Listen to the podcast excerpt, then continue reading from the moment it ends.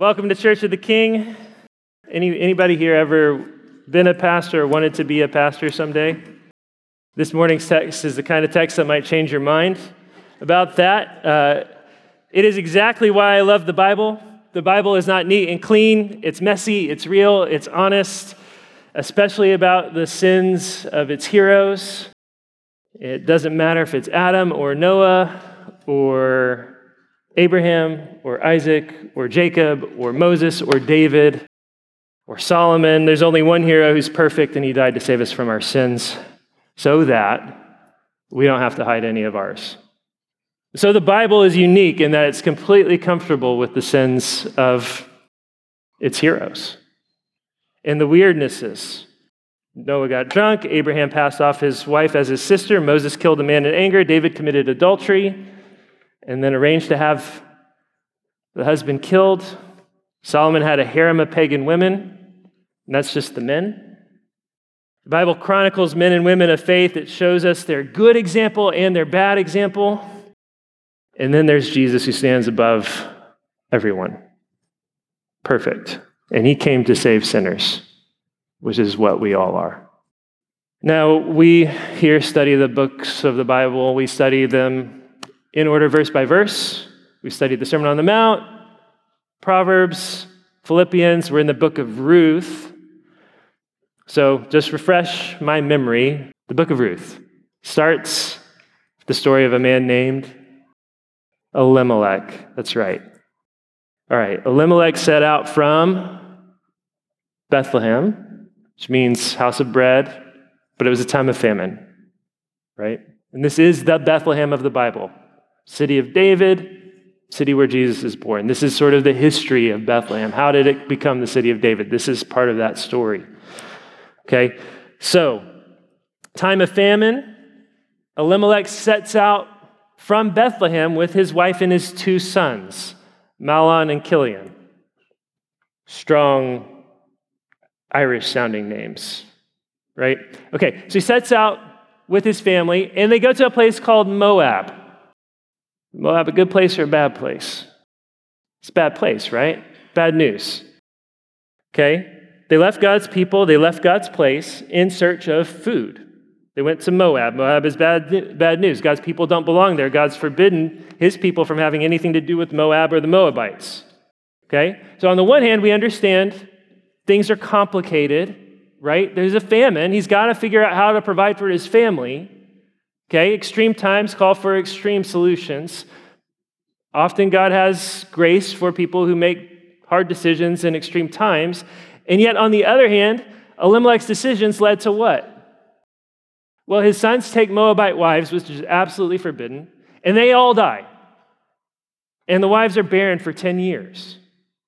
So it appears as though God is judging Elimelech and his family for leaving God's people in God's place and going to Moab, which was forbidden and especially then marrying Moabite wives, right?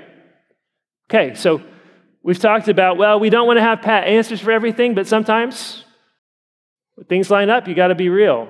Sometimes God disciplines us for our sins, right? And it's clear and obvious. And that is what, it appear, what appears to be happening to Elimelech's family.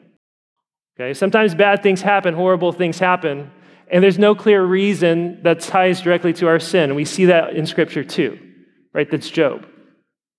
Some of us have suffered great hardships and pains for no apparent reason, except that it pleased God, and his, his ways are not our ways, and sometimes God brings hard things, right? And some of us have suffered hard things as a consequence of our sins, and God's disciplined us. Okay, so what we have as the story picks up is Naomi and her two daughters in law. She's a widow, they're widows. She hears there's bread back in Bethlehem. She's going to go back to God's people, back to God's place. She tells her daughters in law they don't have to come. Go back to your families. There's nothing for you if you come with me. I'm not going to get married. I'm not going to have more sons to raise up for you going to Bethlehem. I don't know what's going to happen. in your Moabites, and uh, I don't like Moabites there. Like, You're free to go back to your families, see if you can get, you're, you're still young, see if you can get married. Orpah says, Okay, that's what I'm going to do. I'm going to go back to my mother's house. I'm going to go back to my gods, Chemosh, the god of the Moabites. And Ruth says, No way. No way. Where you go, I will go. Where you lodge, where you stay, I will stay. Your God will be my God. Your people will be my people. That's where I am going to die. That's where I'm going to be buried. And may God curse me if I break this vow. So there's Ruth. She leaves behind her family, the gods of her people. She's going to live her life caring for Naomi in a strange land. So these two impoverished widows make their way back to Bethlehem. They're so poor, Ruth goes out to glean in the fields. And we talked about that last week, what that means. God had provided for the poor and the needy with these laws called gleaning laws, which allowed the poor, the deserving poor, opportunity to go out and work and get bread for themselves. Not handouts, but you can go and work. And that Uh, is its own filter and it preserves the dignity of everyone who goes, right? You go, you work, you glean, you gather. And so that's what Ruth does because they're that poor. And she happens to her eyes by chance, but from our perspective, by God's design, into the field of a man named Boaz. Boaz is a godly and generous man who has an eye out for the weak and the vulnerable, and he takes Ruth under his protection. He feeds her, he calls her his daughter, he sends her home with two weeks' worth of wages in a single day, after a single day's worth of work. He instructs her to stick close to his field, to stick close to his young women. He charges all of the young men in his camp to not lay a finger on Ruth. Boaz is a godly man. He's a good dude. When Ruth gets home, she tells everything to Naomi, and Naomi starts to get excited. She gets that sort of look in her eye because she knows who Boaz is. Boaz is what is known as a kinsman redeemer. Now, we went long last week and didn't get to talk much about what that means. So, just briefly, a kinsman redeemer is basically God's provision for the weak and vulnerable in any family. The people of God in the Old Testament are a family oriented people. They're concerned about leaving behind a godly heritage, and God has made provision in His law that in the event of tragedy, the family name will continue, and the ma- maintenance of family land and property will continue. Okay, we're tied to the land, we're tied to each other, we're tied to our families. So if someone in the family dies or falls into need, the nearest male relative is expected to take care of the people and property that were part of that man's household. Okay? You Usually be the man's brother. Similarly, if a man married a woman and then died without leaving her a son to take care of her and to perpetuate the family name, his brother was obligated to marry her and provide a male heir. Okay, that's meant to protect her from being thrown out into the streets, and it's meant to preserve the family line. Okay? You need to think about, I know it's very weird and very different from how we think about things, but it's meant to protect those women. Okay? She's now a widow. What's going to happen to her? Well, the man, his family, steps in and says, We're going to keep you in the family. We will continue to take care of you. In fact, we will provide a son who will take care of you, even into your old age. Okay?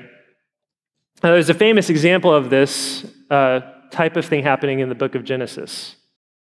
And it comes into, I'm going to just go through it briefly because it comes into the story later. And it's good to have in our heads if you don't know the story. Does anybody know the story I'm talking about? It's kind of ugly, but it's like I talked about with Scripture. Scripture is honest with us, it's real. Anybody? It's Judah and Tamar. So, Judah was one of the sons of Jacob Abraham, Isaac, and Jacob.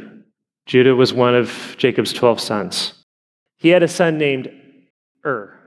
It's a great name. Ur. Ur married a woman named Tamar. Now, the Bible says that Ur was a wicked man and that God put him to death for his wickedness. No son. So Judah did the right thing. Judah took the next son, his name was Onan, and said, You have to take care of this woman now. You have to take care of Tamar. And Onan was a very wicked man, and he was fine with part of what that meant, just not the actually providing babies part. And you can go read the story yourself. So God puts Onan to death. Judah then just sends Tamar away and refuses to take care of her anymore, refuses to give his next son to take care of Tamar. So Tamar is on her own. Tamar dresses up as a prostitute and seduces Judah and produces twin sons, Perez and Zerah. Now, Perez was the father of Hezron, the father of Ram, the father of Amminadab, the father of Nahshon, the father of Salmon, the father of, any idea? Boaz, the father of Boaz. By, according to Matthew, by Rahab, who was a Gentile prostitute, but a godly woman who repented of her sins. Which is just some fun facts for you. We've talked about Ruth's checkered past a lot, right? The Moabites come from incest. Boaz's family, not so clean either, right? What's important for our story today, for today's passage, is that Boaz is a relative of Elimelech, and he's a redeemer. And that puts him in a category of people that can do something about Ruth and Naomi's situation. So Ruth goes on to glean in Boaz's fields for the length of the harvest, which would be about six to eight weeks, two months, more or less. And that brings us to today's passage. Now, that's a lot, right? Okay, that's a lot of backstory. That's a lot of what we've been studying together. And I know the Old Testament, like, uh, anybody notice that our sermons are like twice as long since we got into Ruth? There's a lot to explain, right? There's a lot to work through. You guys are doing great hanging with it, okay? Today's passage is weirder and messier, and it gives the scholars and the commentators all kinds of fits.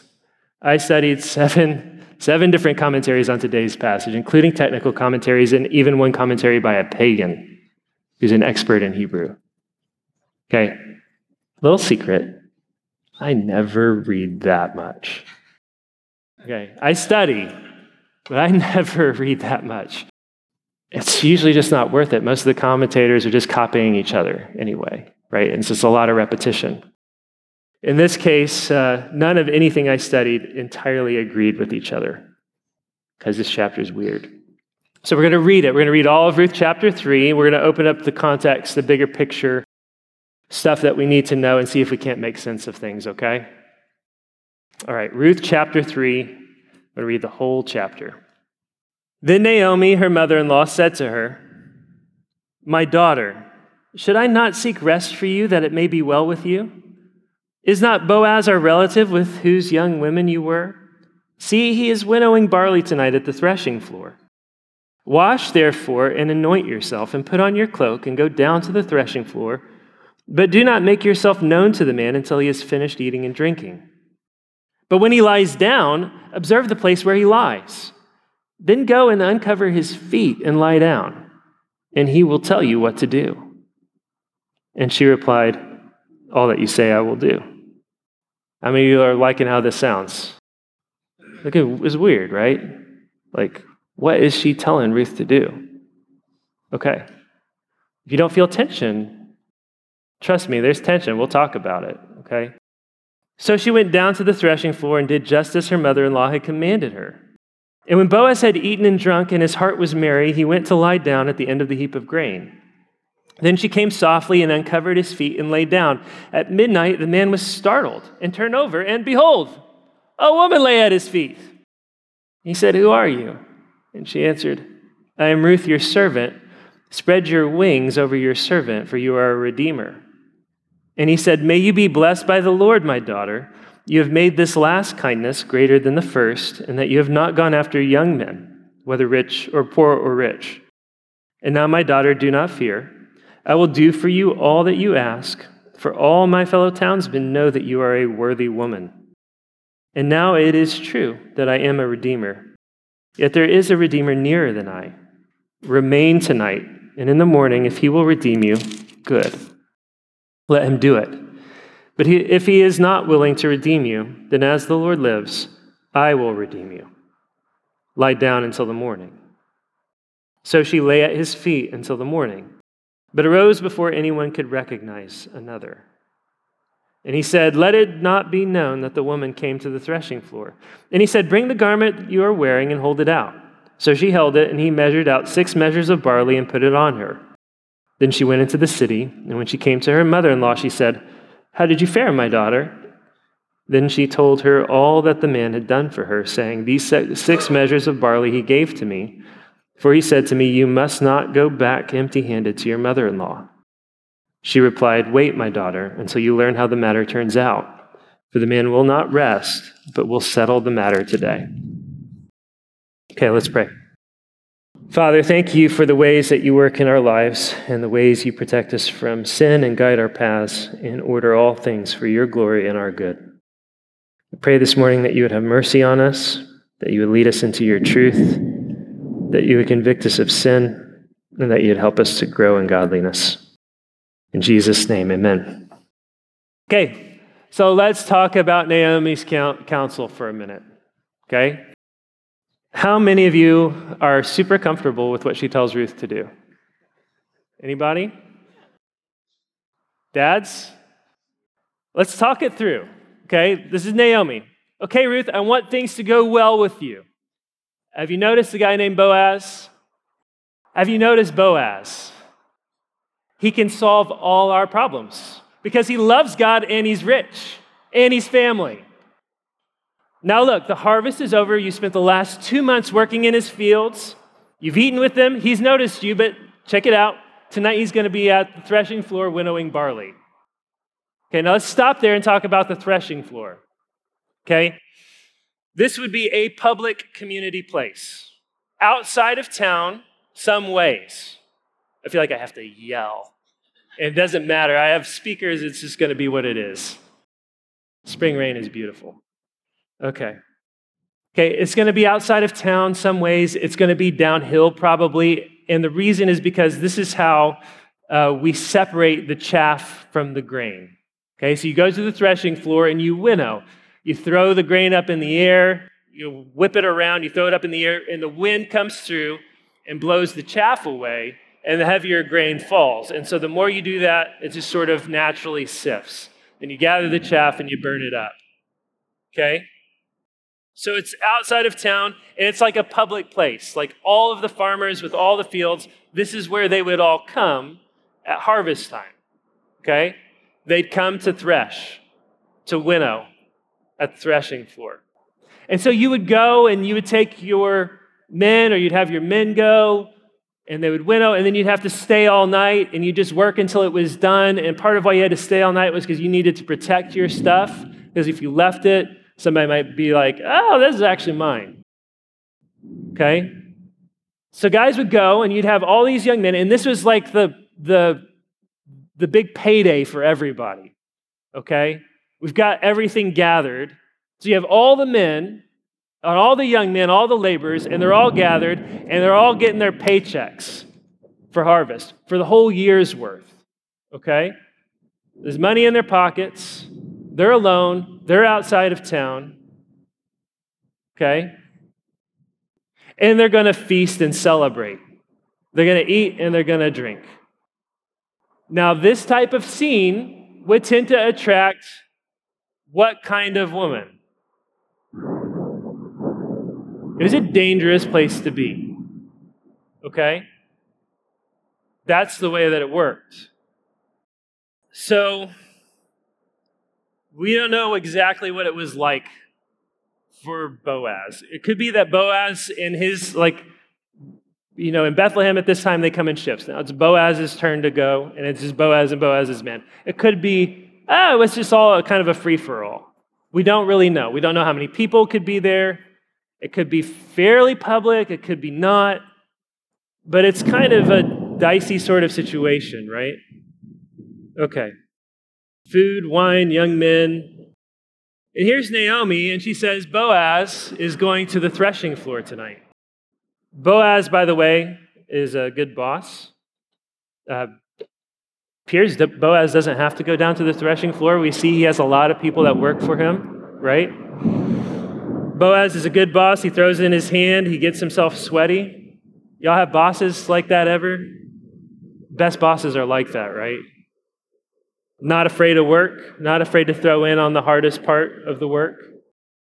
Bosses and employers tend to fall either on the side of I do all the things or I do none of the things. I had a boss that was a I do all the things kind of guy. And it held back the company because he had more important things to do, but also everybody loved and respected him, right? Because we knew there was nothing he asked us to do that he was not willing, more than willing to do himself. Boaz, uh, I just love everything about Boaz. So, all right. Boaz is going to the threshing floor. Okay, Ruth, wash up, put on some perfume, get yourself looking cute. He's only ever seen you out in the fields working, stinking, sweaty, nasty, hair all bedraggled. Like he's only seen that part of you. Get cute. Get pretty. Wash up, put on your perfume, go down to the threshing floor. Okay, go to a place that is dangerous for your safety and for your reputation. There's no way around that. I don't see any way around that being part of her counsel. Remember, it was dangerous for Ruth in the daytime, right? Like we talked last week, all about how it, Boaz is like, don't go to another field. You don't know what'll happen to you there. You don't know how people are going to treat you. You don't know what the young men will do. You stay with me, you stay close to my women, and I've told my young men not to lay a hand on you. Right? It's dangerous for Ruth in the daytime. Go out of town at night with all these same people.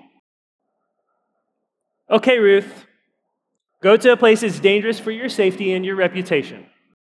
Don't let anyone see that you're there. So at least we're being secretive, I guess. Now, the man, wait till he's had plenty of food and wine. Does that sound like good counsel? Wait till he's had plenty of food and wine. Parents, you like the plan so far? Keep your eyes on Boaz. Watch where he lies down. Wait till he lies down and goes to sleep, having his fill of food and wine, and then go uncover his feet and lie down. Dads, you feel good about this for your daughter? How about this next part? Whatever, do whatever he tells you to. He will tell you what to do. It's open ended. Listen, it's meant to be open ended. I don't have any question about that. How many of you think it sounds like a good plan? Depends on what your goal is, right? What if I told you that uncovering his feet is especially ambiguous in the Hebrew? That the word feet, being a lower member, is sometimes translated as legs and is sometimes very clearly used as a euphemism for other lower members. This is what Naomi says. Naomi's being ambiguous. The word does mean feet. But it's open to interpretation, which is why people argue about this. And there's a whole range of commentators, everywhere from Naomi thinks he'll be happy because he's had food and wine. And if you just go into this sort of public place, it'll be great. And God will, pro- and he's a good guy. He's going to do the right thing. So just do what he says.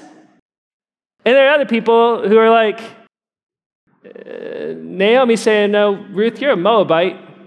Just go do Moabite things and get the job done. And then there's everywhere in between. Now, this is inspired by the Holy Spirit, right? The language is intentional, and we have ambiguity. Okay, feel the tension. You feel it? It's not mine. This is just the Bible. Okay? All right. So, what does in between look like? Right? Go do Moabite things. Everything's going to be great, and this is all above board.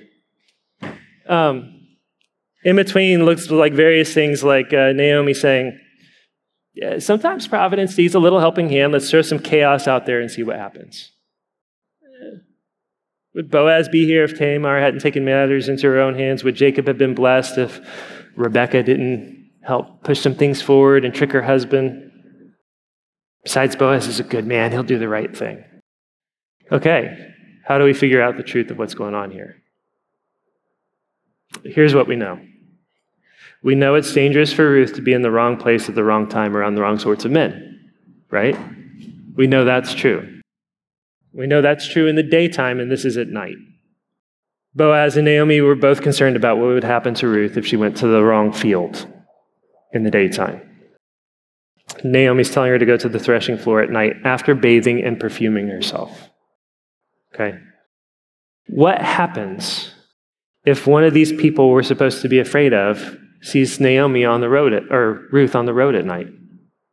What happens if they catch her sort of hanging around outside the threshing floor in the dark? What happens if she tries to make sure she sees where Boaz, but she goes to the wrong person on accident? What happens if she gets it all right? Boaz wakes up and is like, Yo, sound the alarm! Woman, what are you trying to do? What happens to Ruth then? What happens if Boaz wakes up in the middle of the night with a beautiful woman next to him and he's weak and tempted? What if everything stays above board and somebody just happens to see them in the night or together in the morning? What happens then? What happens to her reputation or his? This is really risky business, right? This is, this is intense. I know some of you are going to look and say, well, actually, it's a good test of their character, and truly godly people ought to be able to deal with temptation like this. Yeah. Godly people don't put themselves in the way of temptation. They don't go looking for trouble or asking for trouble like this. When I was in college, or I knew couples in college uh, who had Ruth and Boaz nights. Like it was some kind of fad. Like, did y'all ever hear of anybody doing stuff like this? Why would somebody do something like this? I'll tell you why. They want a biblical justification to go and push things as far as they can. That's why. Godly people don't go looking for trouble. Godly people run from it. Here's what the Bible says Ephesians 5 3 Sexual immorality and all impurity or covetousness must not even be named among you, as, pro- as is proper among saints. For you can be sure of this that everyone who is sexually immoral or impure or is covetous, that is, an idolater, has no inheritance in the kingdom of Christ and God. 1 Thessalonians 4 3 For this is the will of God, your sanctification, that you abstain from sexual immorality. 2 Timothy 2:22 Flee youthful passions. Jesus, Matthew 5 28, everyone who looks at a woman with lustful intent has already committed adultery with her in his heart. Okay, but Naomi was just trying to help and it all worked out in the end. Eh, because the Bible describes something does not mean that it prescribes it. Because it worked out means that God is gracious, not that the plan was good. If everything with a positive outcome in Scripture were a prescription, especially in relationships, the things that we could prescribe. I mean, my goodness. How did Isaac get his wife? Well, his dad's servant went on a journey and then hoped that somebody would come and give him some water and also water his camels. So, uh, how did Rebecca get a husband? She showed up and she watered somebody's camels and gave him a drink. Let's get prescriptive. Okay, ladies, after church, it's a Casey's right over there. Go fill up some dude's gas tank and offer to buy him a Polar Pop, and it'll probably work out great. It's crazy, right? Just because the Bible describes how some things work doesn't mean it prescribes it. Now, uh, things are more, I'm not Isaac and Rebecca, okay? But we, when we try to take those circumstances and it just gets weird. Okay, so you want to take good things from Naomi's counsel? You can take good things from Naomi's counsel if you want to. Ladies, find a man like Boaz. So far, so good. Boaz, he loves Jesus. He's got a job. He's generous. So far, so good. Find a man who loves Jesus and has a job and is generous. Okay, that part's good. We can, we can take that from Naomi's counsel. Get in his way so he can see your character. Okay, fine. Go on a mission trip or a service project or something like that. Put yourself in the way of godly a godly man or a godly woman, dudes, so they can see your character. And then uh, also, you know, if you really, you know, want him to ask you on a date, wait till he's like not hangry or something, and then be sure you're looking cute, not immodest. Or we can like we can pull some things out of there. Or we can maybe just recognize that not all counsel is equal, right? Some people with good intentions get bad counsel. Sometimes those people are in your family. They're trying to push for good things, but not in God's timing. Or they're trying to make things happen as God's little agents, but they're wrong headed.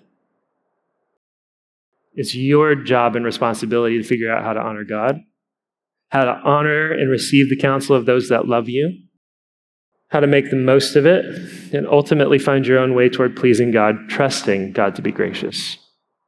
And trusting that His love does cover a multitude of sins and failures and mistakes. How many happily married people in this room got to marriage without hiccups and failures and conflicts and problems and all kinds of things that we would do differently. How many people in this room are happily married and can look back on their whole relationship without blushing or cringing? God's gracious. God is kind. He doesn't excuse our sins, He doesn't keep us from the consequences of our sins. But He does redeem us. He does care for us, He does protect us in our relationships. So here's Ruth. Ruth's just a baby, remember? Ruth's just a baby. She didn't grow up in a godly home. She's been living with Naomi. She's been in Bethlehem among God's people for maybe two months, right? You want to put that together with the week's journey. If you, if you pinpoint Ruth's conversion at the moment where she says, I'm going to go with you, she's been a believer in the Lord for maybe eight or nine weeks. This is the counsel she gets. She's going to obey it. She goes and does all the things, except for one thing. When Boaz wakes up, Ruth does not wait for him to tell her what to do. She has something to ask. Spread your wings over your servant, for you are a redeemer. And yes, that is still fraught with sexual tension. Spread your wings over your servant is equally translated, cover me with your garment. But Ruth is doing two things. Ruth is calling back the time that Boaz told her that she has taken refuge under the wings of the Lord. And she is proposing marriage. Or rather, encouraging, asking Boaz to propose marriage on the basis of his status as a kinsman redeemer. In other words, she's not going to wait for him to tell her what he wants her to do. She's going to tell him what she wants. What she wants is for Boaz to marry her properly as a redeemer. She wants Boaz to take care of her and Naomi. She wants it done right. It's bold, it's forward, it's crazy risky. Anything can go wrong. It's full of faith. Boaz is able to wake up and assess the situation and understand what's going on. He knows she's there not just for herself, but for Naomi. He got all the noises this morning. He's, he knows she's not just there for herself, but for Naomi. That's part of what he says when he says this kindness is, be, is outdoes the first. He's talking about the kindness of leaving everything behind to follow Naomi. Okay? This kindness that outdoes the first is the fact that she could have easily abandoned Naomi, gone after a younger man, looked after herself. She could have gone after romance or money. She didn't do either of those things. So Boaz then praises her character. We've seen this before. Boaz takes every opportunity to encourage her godliness. In this moment at midnight, he wakes up. There's Ruth, and he takes, once he understands what's going on, he takes a moment to encourage her godliness. He praises her character. He says that she's well known to be a worthy woman. That phrase is used two other times in Scripture. One is in Proverbs chapter 12, the other is in Proverbs chapter 31. It's translated excellent wife in those places. Okay, so if Ruth is coming to Boaz in a way where maybe she feels vulnerable, where she feels compromised, he takes it away from her right there. He says, I know you want to honor the Lord, and I know you're doing the right thing. He's affirming what's good and godly in Ruth. Husbands, uh, young men, take note. Okay? Then we have a problem introduced, and we'll go and see the resolution of that next week. Boaz is a redeemer. He's going to take care of all the things, but he's not first in line, so there's a wrinkle. Okay? He makes her a promise. He's going to get the job done one way or another. That other guy's got to be presented with an option. If he takes it, fine. If not, Boaz is going to marry Ruth. He's going to redeem the whole family. He's going to take care of Naomi. Boaz gives Ruth all the assurance she needs to rest easy. Okay? Now there's another promise. Ruth has what she came for. She's got a promise. She and Naomi are going to be redeemed. Boaz is going to take care of it. Boaz is a man of his word. Boaz does all the things. Now there's another problem. It's after midnight. She's outside of town. She's on the threshing floor. There are men around, perhaps out and about. Now what? If she leaves, it's going to be dangerous. Anything can happen in the middle of the night between the threshing floor and home. If she stays the night and wakes up next to Boaz and everyone sees, people are going to assume certain things. Boaz tells her to stay with him for the night and to leave super early. It's the best plan they can come up with for an imperfect situation to protect her purity and her reputation. But that's what he's concerned about. And when Boaz tells her to stay, and to lay down, he uses a word related to the word lodge. Every commentator notes that usage. Why? Because there are five million ways to, to be ambiguous sexually, and this word is unambiguously non sexual. That's why.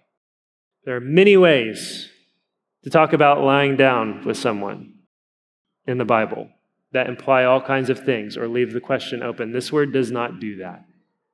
Boaz tells Ruth to stay the night, and he means to keep her safe from himself and from other people. Boaz is a worthy man. Ruth is a worthy woman. They passed the evening without sexual com- uh, consummation. Yay, Ruth and Boaz. They're going to do it right. Marriage is a covenant, and sex is the consummation of covenant love, and this whole book is a book about covenant love. Bad things happen when we take sex outside the context of marriage. Some in this room have sinned and hurt themselves and others because you've not taken sex seriously. You bought into the lies of our culture and you've hurt yourself and other, or yourselves and other people.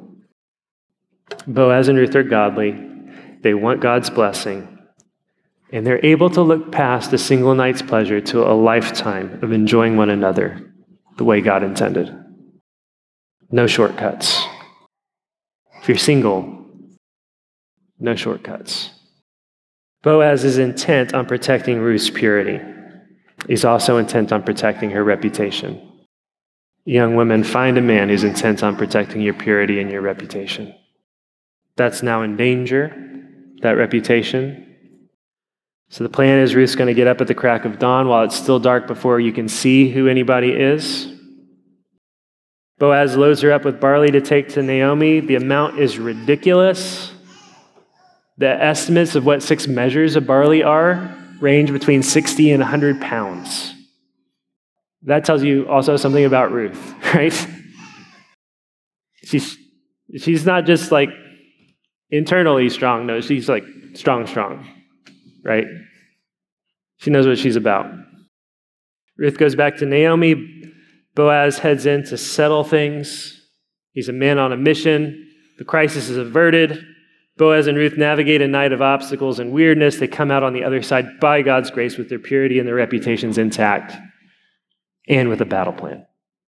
And we'll pick that up not next week because I'm going to be out of town and Ben will be preaching, but the week after, okay? Spoilers Boaz is going to get the job done. They're going to get married. They're going to have a baby named Obed.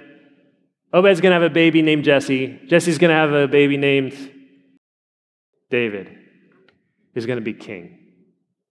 And from David will be descended Jesus.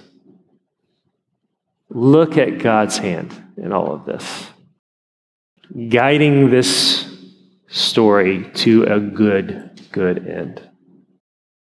Sins in the past, failures of family, all coming together in a beautiful way.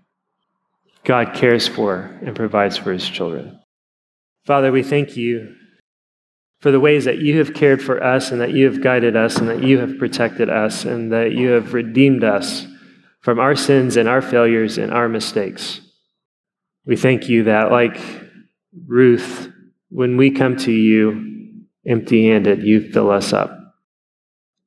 We cannot save ourselves, but you sent Jesus to save us from our sins. And so we thank you for him. We thank you for the ways that he has loved us and cared for us. We pray that we would be men and women who follow in the example of Ruth and Boaz. In Jesus' name, amen.